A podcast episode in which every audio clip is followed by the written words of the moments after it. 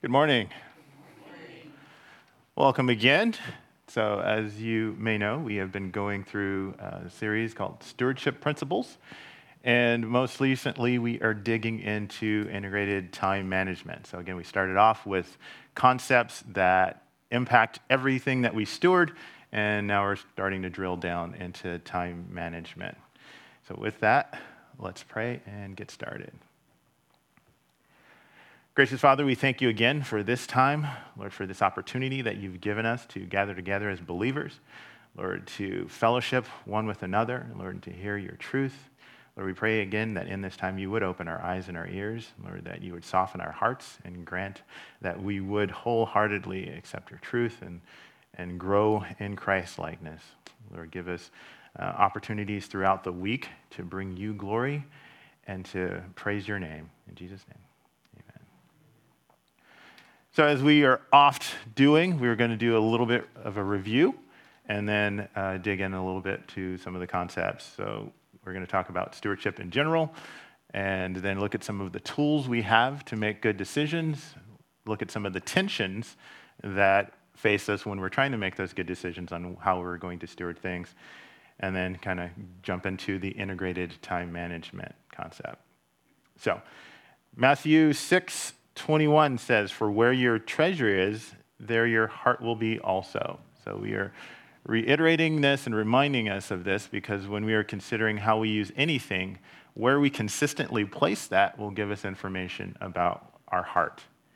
Now, we remember that stewardship is carefully managing what has been entrusted to us. For the believer, we understand that it's utilizing and managing all of God's resources for the glory of God and the betterment of his creation. So, whatever we do, we're going to do that for the glory of God. And we use everything that we have in this temporal world in order to store up eternal value. Now, we also know that there's nothing that we have that we haven't been given. Everything is from God. So we are a steward of everything that we have. So we don't have to make delineations between is this something that I'm a steward of and is this not? No, if we have it, then it is a gift from God, and we are responsible to God for that. And then finally, again, the concept is that we cannot do everything. There is no scenario. We don't have the wisdom, the capabilities, the resources to do everything. So, since we can't do everything, we have to make some choices. We have to make some decisions. And that's where we started talking about the tools that we have to, to make better choices. So, we remember that our purpose, our mission, is the whole answer to the question of why we're here. Every believer has the same mission. We have the same purpose, um, and we are called to be a part of God's body in accomplishing that purpose. We know that um, also that if we don't know where we're going, again, if you don't know where you're going, any road will get you there. So without some clarification on what our purpose is, we will just meander. But our mission helps to give us direction on that.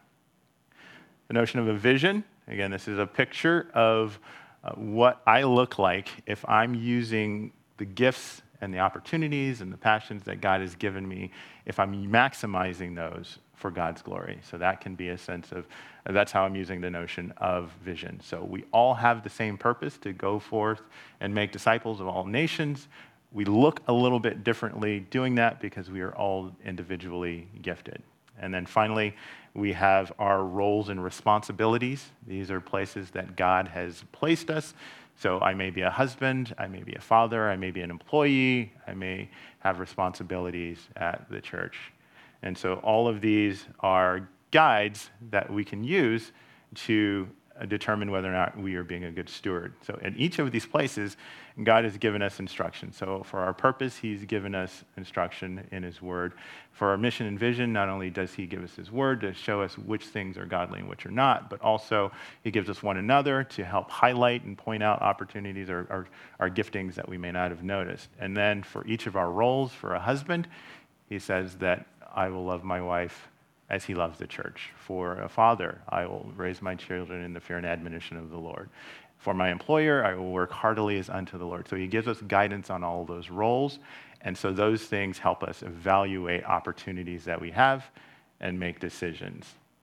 Now, we can make a great decision or understand which way we go, but we will be challenged by the tensions of, of our feelings versus our faith. So our feelings will not always line up with what we understand and what we know uh, Scripture to tell us. So there will be a draw away from what is clearly understandable to doing something completely different because that's what I feel like doing. So that is one of those challenges. And again, we, we know from our James study that it's the feelings and the passions that can even cause us to quarrel with one another. Another tension that we have to look at is that, that uh, continuum between covetousness, contentment, and complacency. So, covetousness is the inordinate desire for something that's someone else's. And we know that that can be their car or a person's home or their family or even their ministry. We can even covet God's glory and find that we are looking to do things not for His glory, but because we want to make ourselves be more important. And so we know that that covetousness can cause us to excessively focus on something. And even that thing that we're focusing on can be a good thing, but our excessive focus on it can lead us to using unnecessary resources for ungodly purposes or ungodly gain. Now, where we want to be, of course, is contentment. And this is the place where we are satisfied with what God has provided. And this is to be free from care because of satisfaction and we know that in Hebrews 13:5 it says that the reason that we can be content with what we have is because Christ will never leave us nor forsake us. So we will always have exactly what we need. It just may not look like we want, and we can be content in that, knowing that. And sometimes we can let this contentment, though, this satisfaction, turn into complacency which is where we say, okay, you know what, I'm so satisfied with being here, I will do nothing to change anything. It can come because we either don't understand that there are risks associated with our complacency. We can be destroying things without knowing about it. And another reason is that we can think nothing will change, so why should I spend any time thinking about that or acting on that? So, those are kind of some of the tools that we talked about and some of the tensions that would pull us away um, from, from keeping the course of making good decisions. Now, last week we, we came up with an example, and I have to look away because Chris is over here. But we, we came up with an example of a decision, um, and we kind of talked through how we could use each of these things to help decide if this was a good decision. And so, for my purpose, if I'm meant to glorify and honor God, and the decision is whether or not I should play drums, would that fit within the purpose of a believer to play drums? Would that be glorifying to God? It depends. Okay. well, yes, how bad you play. But to that, I would actually say that if, if it's a joyful noise, if there's some clanging cymbals, then, then perhaps it is glorifying God. So, with just that one piece, that doesn't eliminate that as a possible way that I might spend my time. So I, I, have to move further and I say, okay, well, I know that I have a lot of freedom. I can do any number of things, uh, and playing the drums falls into that. Now I can look at my vision of myself. Do I have any skills? Do I have any passion around this? Do I have any opportunities around this? And again, for the skills part, there are some people who may say no, and they may say that excludes you from doing that. Um, some other people might say that yes, you do have skills and opportunity, um, so it might be an option. Now, one of the things we, we talked about last week as well is if I look at all of my opportunities and all my skills and, and all my passions, and I, I don't identify that drums is the best use of them, then what I come up with is a scenario where I say, if I have to make a choice between playing the drums and, let's say, teaching something, I would choose the teaching something. But I don't know if I have to make a choice. And that's where we kind of get to our roles and responsibilities. So if I am a single, independently wealthy person, I don't have to make that choice. I don't have to worry about where I spend my time in, for the workday. I can do any of those things. But if I am a husband, then that starts to mean that I have to spend some of my time loving my wife and that means that I have to spend some of my time living with my wife in an understanding way. If I'm a father, that means that I have to spend some of my time training my children. And that means I have to spend some of my time doing those things. And in both scenarios, I have to spend some of my time providing for their needs. And if I'm an employee, I have to spend a little of my time at work. And so, what we find is those roles and responsibilities, since they are God given and understand, when He gives us instruction about those, those start to indicate that we have some time commitments that we have to factor in. So, when I look at those things and those other roles and responsibilities, I have this ability perhaps to play the drums, but a desire to use some other giftings and some constraints in terms of what, I, what my time will allow that says, okay, I have to make that choice, and I might choose not to play the drums. Now, after I've gone through all that, and I feel horribly confident that that is the right choice, then we start to get into feelings. I might really want to play the drums. And that might start to overshadow all the other stuff that I thought of. It might start to overshadow my responsibility to my family. It might start to overshadow any number of things. I might start to tweak what I think God's best use of my life might be because I really want to play the drums. Now, if we also look at covetousness in this scenario, I might look at someone else and says, they can play the drums. They, they have a job and, and they still play the drums, so I should be able to play the drums because if someone else can do it, then, and then it's got to be good, so I should be able to do it. And in both of these things, both the feelings and the covetousness obviously work together, but they can start to make this seem like a need. I can start to confuse what I want to do, and I confuse the fact that it's just really something I want to do, and it's something that's beneficial. Again, anything that fits within the umbrella of uh, honoring God can be a good thing. I can start to make that a need, but it's not really but we'll talk about that a little another time. Now, complacency, on the other hand, would say, you know what? I can't play the drums. I'll never be able to play the drums.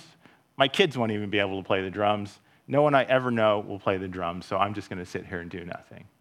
And again, that's, that can have the notion of, okay, I'm content with where I'm at, but it really has the laziness and the apathy that says, you know, nothing will ever change.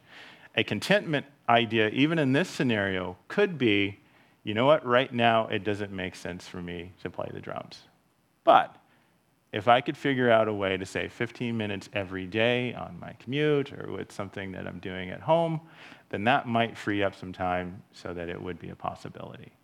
So I'm not inactive. I'm, I'm content that this is where I'm at now, but I'm not saying this is where I will always be or always have to be. So that was a kind of a quick review. Are there any quick questions or thoughts on? Uh oh, that was a quick raising of your hand. Been thinking about this all week, brother. Okay, so he's ready. Yes.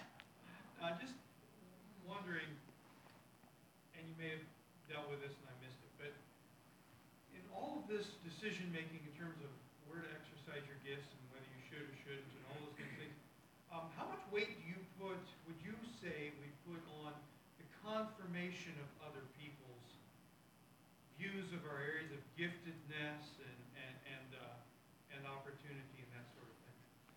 So the question was eh, as you look to make decisions uh, about how you steward anything, and specifically time, how much weight do you give to confirmation or input from other people? And I would say that uh, it sadly it does depend, but I mean we want to look at a multitude of counselors. And so, what that will help us do is identify the times where we're just listening to people because they're saying what we want them to say, um, as well as giving us a, a, a, wide variety of ideas. So, in terms of how much weight do you give it, it it's, it's, you can give it a lot of weight in terms of helping you identify potential giftings, but you still have to evaluate it in light of your roles and responsibilities. So if someone were to say, were to say, using the drum example, if 50 people came up to me and said, You are the best drummer in the history of the world. After I said, Continue for a little bit more, eventually I'd say, No, no, no. I'm still a father and I still have those responsibilities. And I'm still a husband and have those responsibilities. And until this thing can provide for my family or, or make sure that I can still accomplish those things, it, having that gift, gifting doesn't trump the responsibilities and the roles that God has given me. And it's the same thing with the opportunity. Again, it can be a phenomenal opportunity, um, but if it's you know not uh, consistent with those things, because what we're not doing is we're not saying this is bad and horrible and this is good. We're simply saying, okay, what am I able to do with what God has given me while still honoring Him in the, in the roles and, and the responsibilities that I've been given? But I think people will be a great source of information. They'll be a great, you know, to confirm that, okay, this is a gifting. Uh, you want the multiplicity because some people, you know, will say, no, you, you, you can't do that. You, can't possibly do that. And there will be someone else who not only will know that you can, but actually know how you can. Um, so you want to make sure that you are using all those pieces. But it won't trump what Scripture calls you to be as a husband, and it won't trump what Scripture calls you to be as a father or an employee or, or whatever. Okay. Cool. Now, speaking of last week, I do want to make one little pit stop because we had a really great question, which actually was, I think, from Ray as well. Um, but it was the question of what do we do when we don't have the opportunities to pursue God given passions that we have? And we talked about that a little bit, and um, there were a couple of things that we touched on, but I, I wanted to kind of highlight a few more things um, today, really quickly.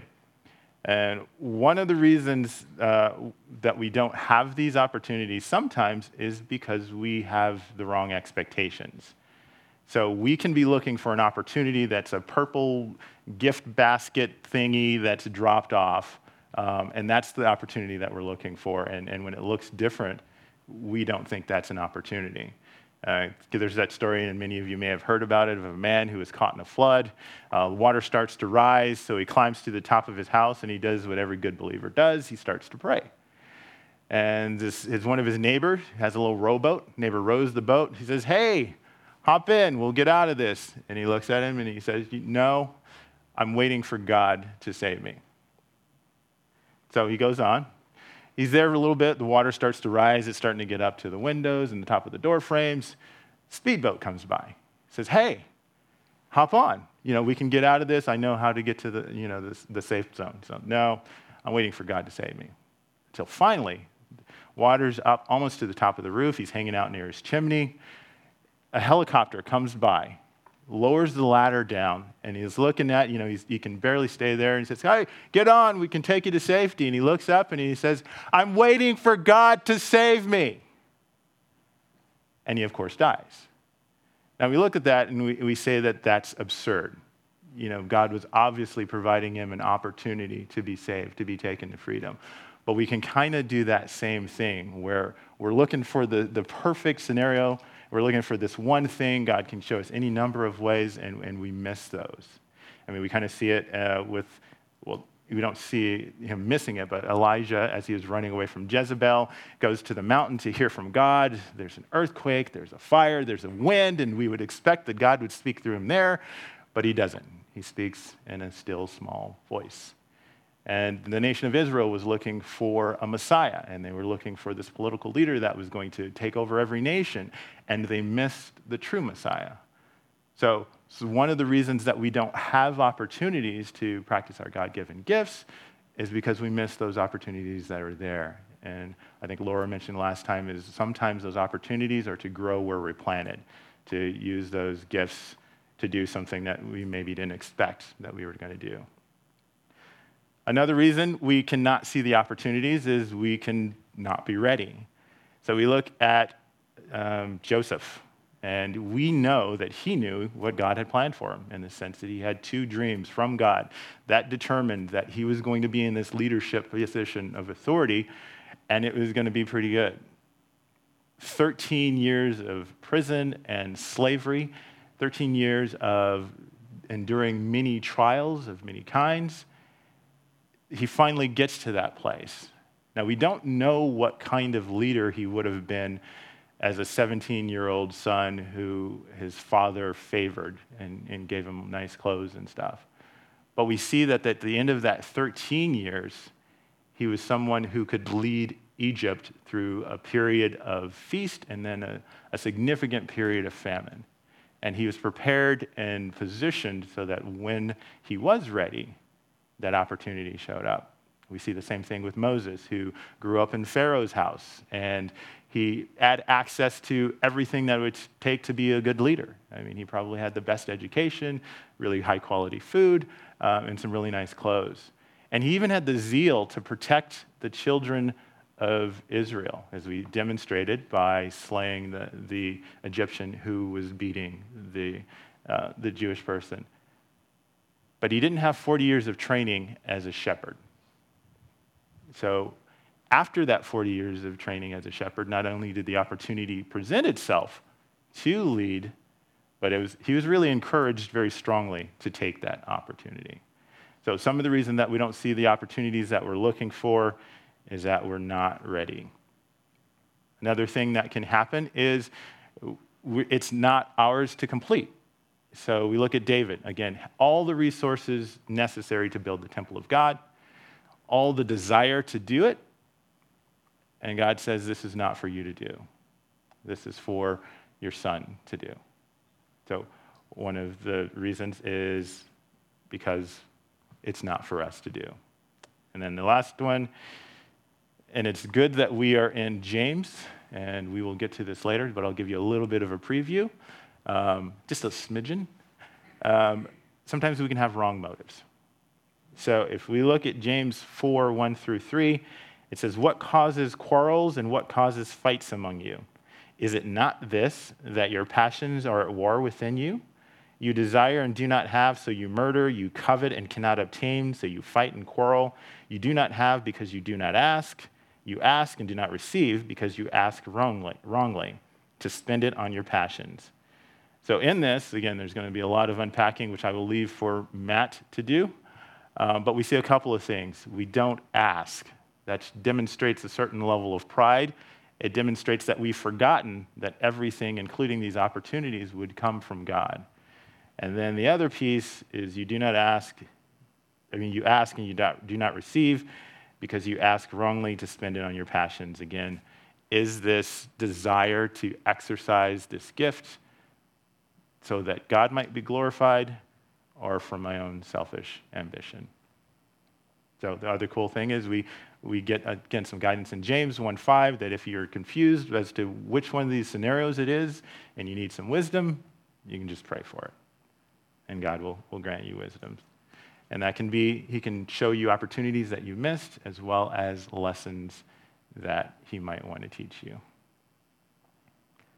So that was a brief pit stop, and we will jump back into integrated time management. Now, again, this is, uh, actually, I'll give one question if anyone had any thought or question before I go on, because I know that I said a ton of stuff. Groovy. Then I will continue. So, the notion of integrated time management, again, is the concept of looking at your life in a way that takes attention to integrity. So, integrity can be moral uprightness or it can be whole or undivided. So, in terms of uh, moral uprightness, scripture promotes this. Proverbs 10 9 says, Whoever walks in integrity walks securely but he who makes his ways crooked will be found out. So we see that there's protection and integrity. Proverbs 28 6 says, Better is a poor man who walks in his integrity than a rich man who is crooked in his ways. So it is better even than wealth to walk in integrity. Proverbs 11 to 3 says, The integrity of the upright guides them, but the crookedness of the treacherous destroys them.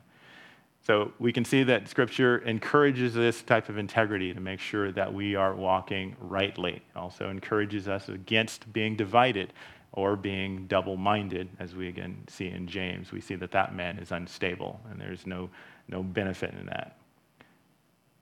Now, this integrated time management keeps these approaches, or these, both of these sides of the, the coin, in, in, in view, and has three concepts do what you say, do what's important, and consider your life as one whole.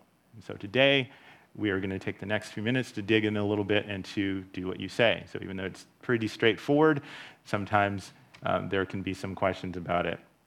So Psalms 37:1 says, "The wicked borrows and does not pay back, but righteous is but the righteous is gracious and gives." So in this scenario, we sing that this borrowing is a commitment to repay. And when we don't keep that commitment, when we don't keep our word, we are doing things that are indicative of wickedness. Psalms 15, 1 through 4 says, Lord, who may reside in your tent? Who may settle on your holy hill? One who walks with integrity, practices righteousness, and speaks truth in his heart. He does not slander with his tongue, nor do evil to his neighbor, nor bring shame on his friend. A despicable person is despised in his eyes, but he honors those who fear the Lord. He takes an oath to his own detriment and does not change. Now, this is a really good opportunity to remind us that this is not the picture of a person who is saving himself. This is not a picture of some person in his own strength justifying himself before God, but rather it is a picture of someone who's empowered by God to obey. And it's an example of what we are to strive for in his strength. And, and it's an outworking of his saving grace in our life. That being said, it is also not an excuse to just hang out and wait. We're called to work out our salvation with fear and trembling, not because we will be able to accomplish it, but because it is God who works in us to will and to act according to his purpose. So, with both of those pieces in mind, we look at this and see that this is something that we strive towards. Um, when it talks about detriment, that tends to make us feel like that's the opposite of God's of good stewardship. If someone were to say, hey, you know what, do this and you'll waste some time or you'll waste a lot of money, then we would automatically assume that that's bad stewardship. But when scripture says that one who demonstrates righteousness is one who keeps an oath even to his detriment, then we can see that if it takes me a little extra time to do what I say, if it costs me some more money, if it's inconvenient, that's still good stewardship in God's eyes. That's using the time that He gave you to do what He's called you to do. So, doing what you say is more important than simply saying you'll do good things. So, Ecclesiastes 5 and 5 says, It is better that you should not vow than that you should vow and not, re- and not pay. So, Sometimes we can get very excited. We can commit to doing things which are good. There are a lot of really good things out there. But Scripture says that rather than doing that, it is better, in fact, not to make that vow, not to make that commitment, than to make it and not pay, not do it. And again, the point here is we are striving to be like Christ. We read that he never changes. We read that his yes is yes and amen always. We read that his promises are true and we can have confidence in him. So we want to demonstrate that. This is one of those ways that we want to be light and salt in the world is that we want to do what we say. We want to keep our commitments. But you may know people who don't keep their commitments. What are some of the reasons why those people, not us, but those people don't keep their commitments? Anyone? What are some of those reasons? Change of heart. Change of heart? Too hard. Too hard? Complacency. Not counting costs? Okay.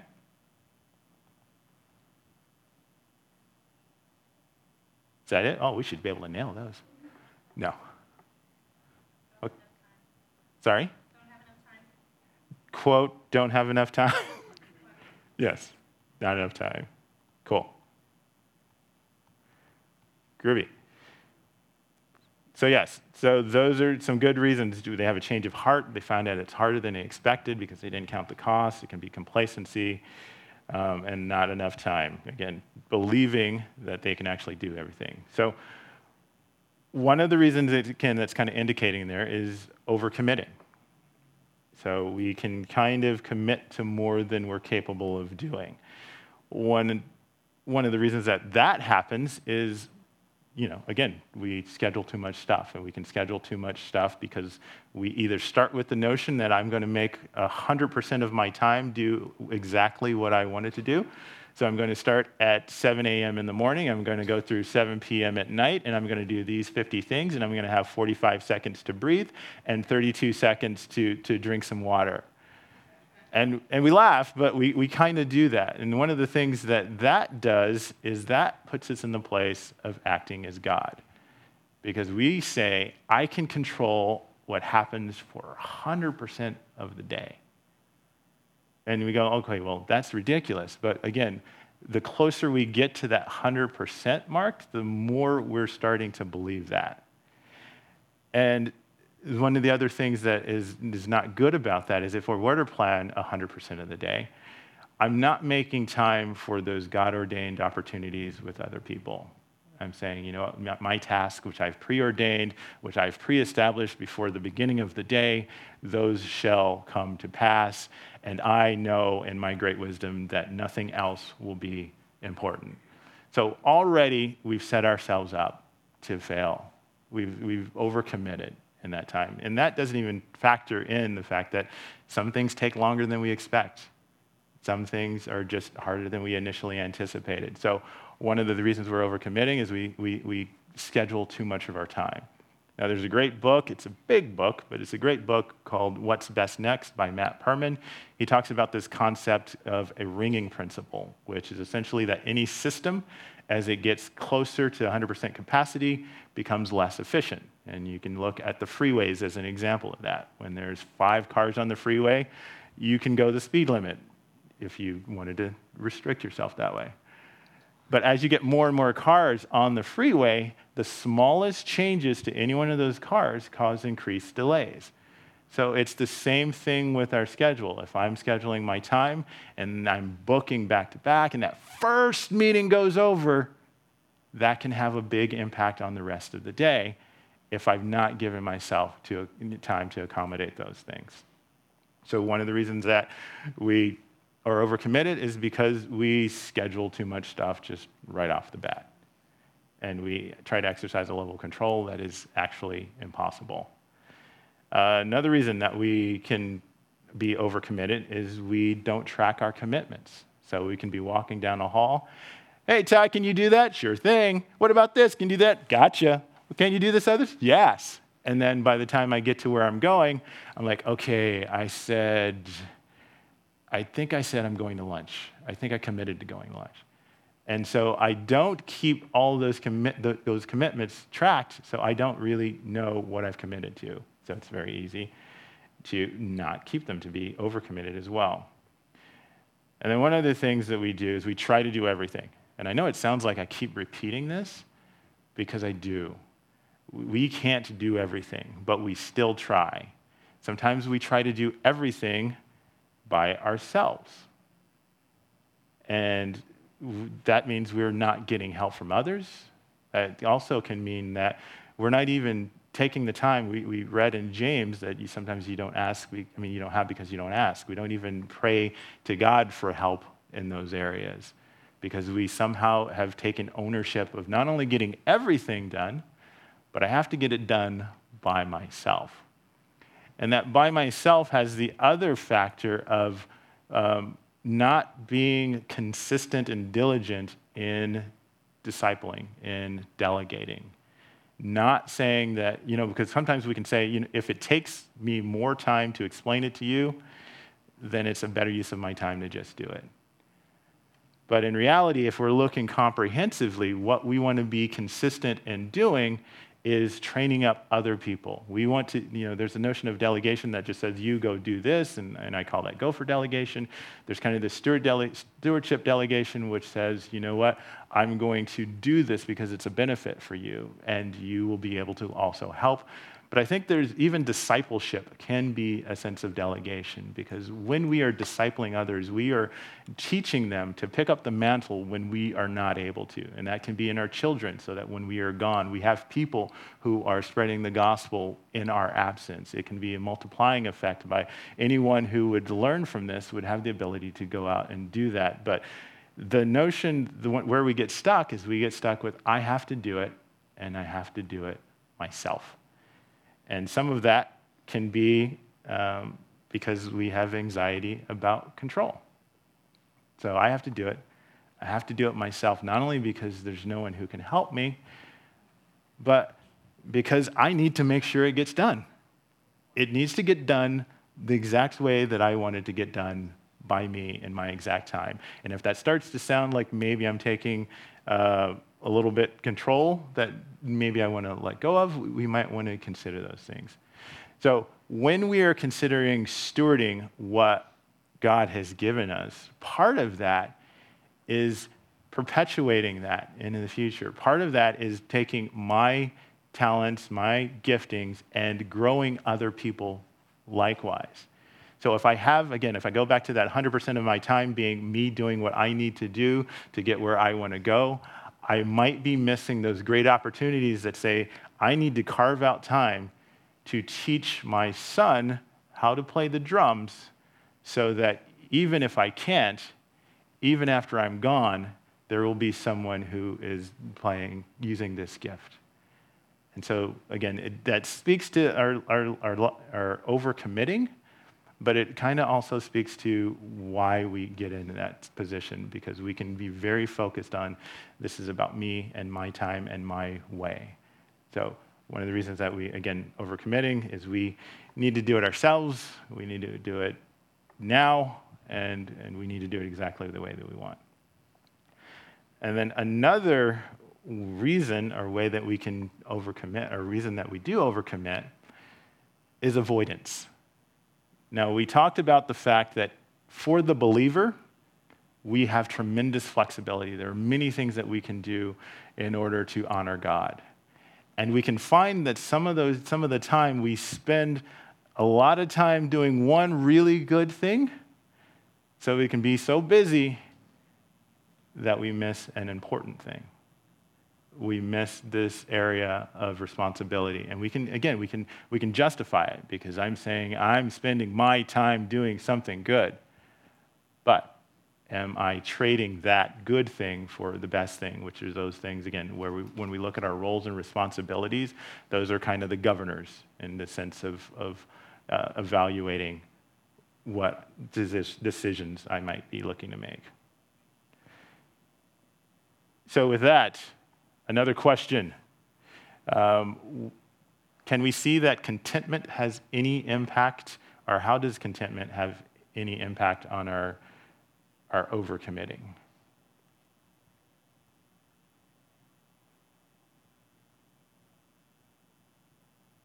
Right, none whatsoever.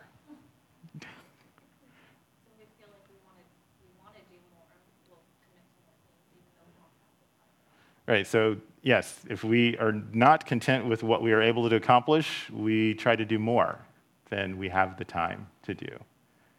And again, there's uh, the contentment says, I don't have the time to do this now.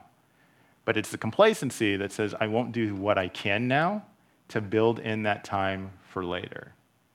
So we, we do want to say that I, I you know, I don't have time, but we don't want to leave it there. We don't want to say if it's something good and it's something that we believe God has called us to, then we can make incremental steps. We can do what we can. In the meantime, I'm going to buy five minutes of time to start moving to this other thing. And it, it won't be enough right now, but by God's grace, eventually it will be.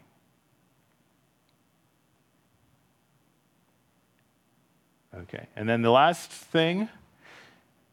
Um, sometimes just things that are unexpected happen.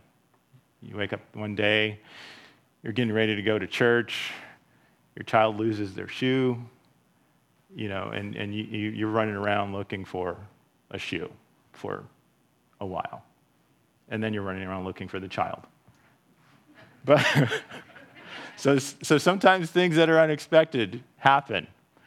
Now, it's easy in those times to go, oh, well, I, I, I'm good. It, that's unexpected. But Scripture even speaks to that.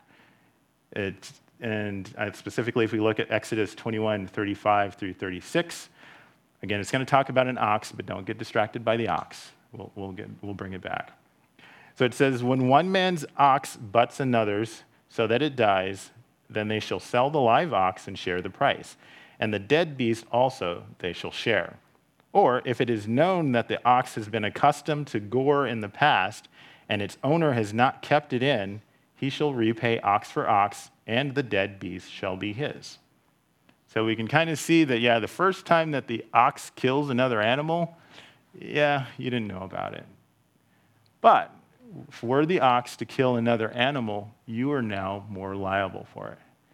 So the first time my child uses it, loses his shoe and we are late to an event, it's like, okay, that, that's not good. We can, we can take care of it.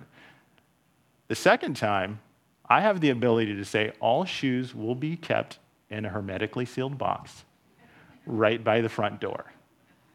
Now, we will probably be late for some other reason, but for that one, I'm on the hook for that one. So the wise man sees danger and avoids it. Sometimes the things that are surprising have happened before. Sometimes the things that we say, oh, this unexpected thing happened, could have probably been expected. I expect one of my kids, at least one of them, is going to need something at the last minute. I expect that there's a bathroom visit or there's something that way. So were I to walk out the door late because that didn't happen, some of this stuff we can expect. And so when you are looking at keeping commitments and trying to make sure, again, that we are honoring God by the way that we do those, yes, let's look to make sure that we're not overcommitting, make sure we're not doing things that only God can do. Let's make sure that we are building in time for other people and also to bring along and raise up people to help us in doing whatever we're called to do. And let's also learn from those times where we don't keep the commitment and learn okay, is this because I'm avoiding or is this because I'm missing some things that are really easy for me to see? So. And then finally, again, um, are there ever any commission or commitments that we should break?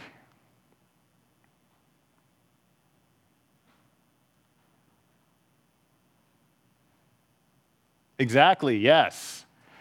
But which types of commitments should we break? If I left work Friday and I had promised my boss that I was going to falsify a report on Monday, should I keep that commitment? No. So anything that contradicts what God has explicitly called us to, even if we accidentally or inappropriately made that commitment, then we do not continue forward with that. When we are wiser, we, we make that commitment go away. And it also doesn't preclude or eliminate the notion of renegotiation. So if I realize that I owe something that I cannot possibly pay or I cannot possibly do, Scripture says that we go to that person, we humble ourselves, and we essentially try to renegotiate. But all in all, we are trying to be like Christ, and we are trying to demonstrate his faithfulness and his integrity and his consistency. Uh, well, with that, we have two minutes for half a question from Ray or four questions from someone else. I have half a comment. Okay. okay. But just regarding, just regarding um, not fulfilling commitments, there are extenuating circumstances that arise, and, you know, something else comes up where we simply can't, in good conscience, fulfill that commitment because we have to take care of something else. That's possible. Right. So, yes, he was saying that sometimes extenuating circumstances arise that you can't possibly do that, and that, that's true. And again, this is, this is not about being 100% perfect, but it is saying when this, then this, this extenuating circumstance arises, we learn from it. Maybe I didn't count the costs. Maybe I, you know, saw something different. And then again, something completely out of the blue can happen, and, and, we, and we go along with that. But we also look for, for ways that we can learn even in those things. Well, if nothing else, we will pray and go forth. Heavenly Father, we thank you again for your faithfulness. We thank you uh, that you are holy and perfect and righteous and just, and we have no ability to attain to that outside of the work of Christ.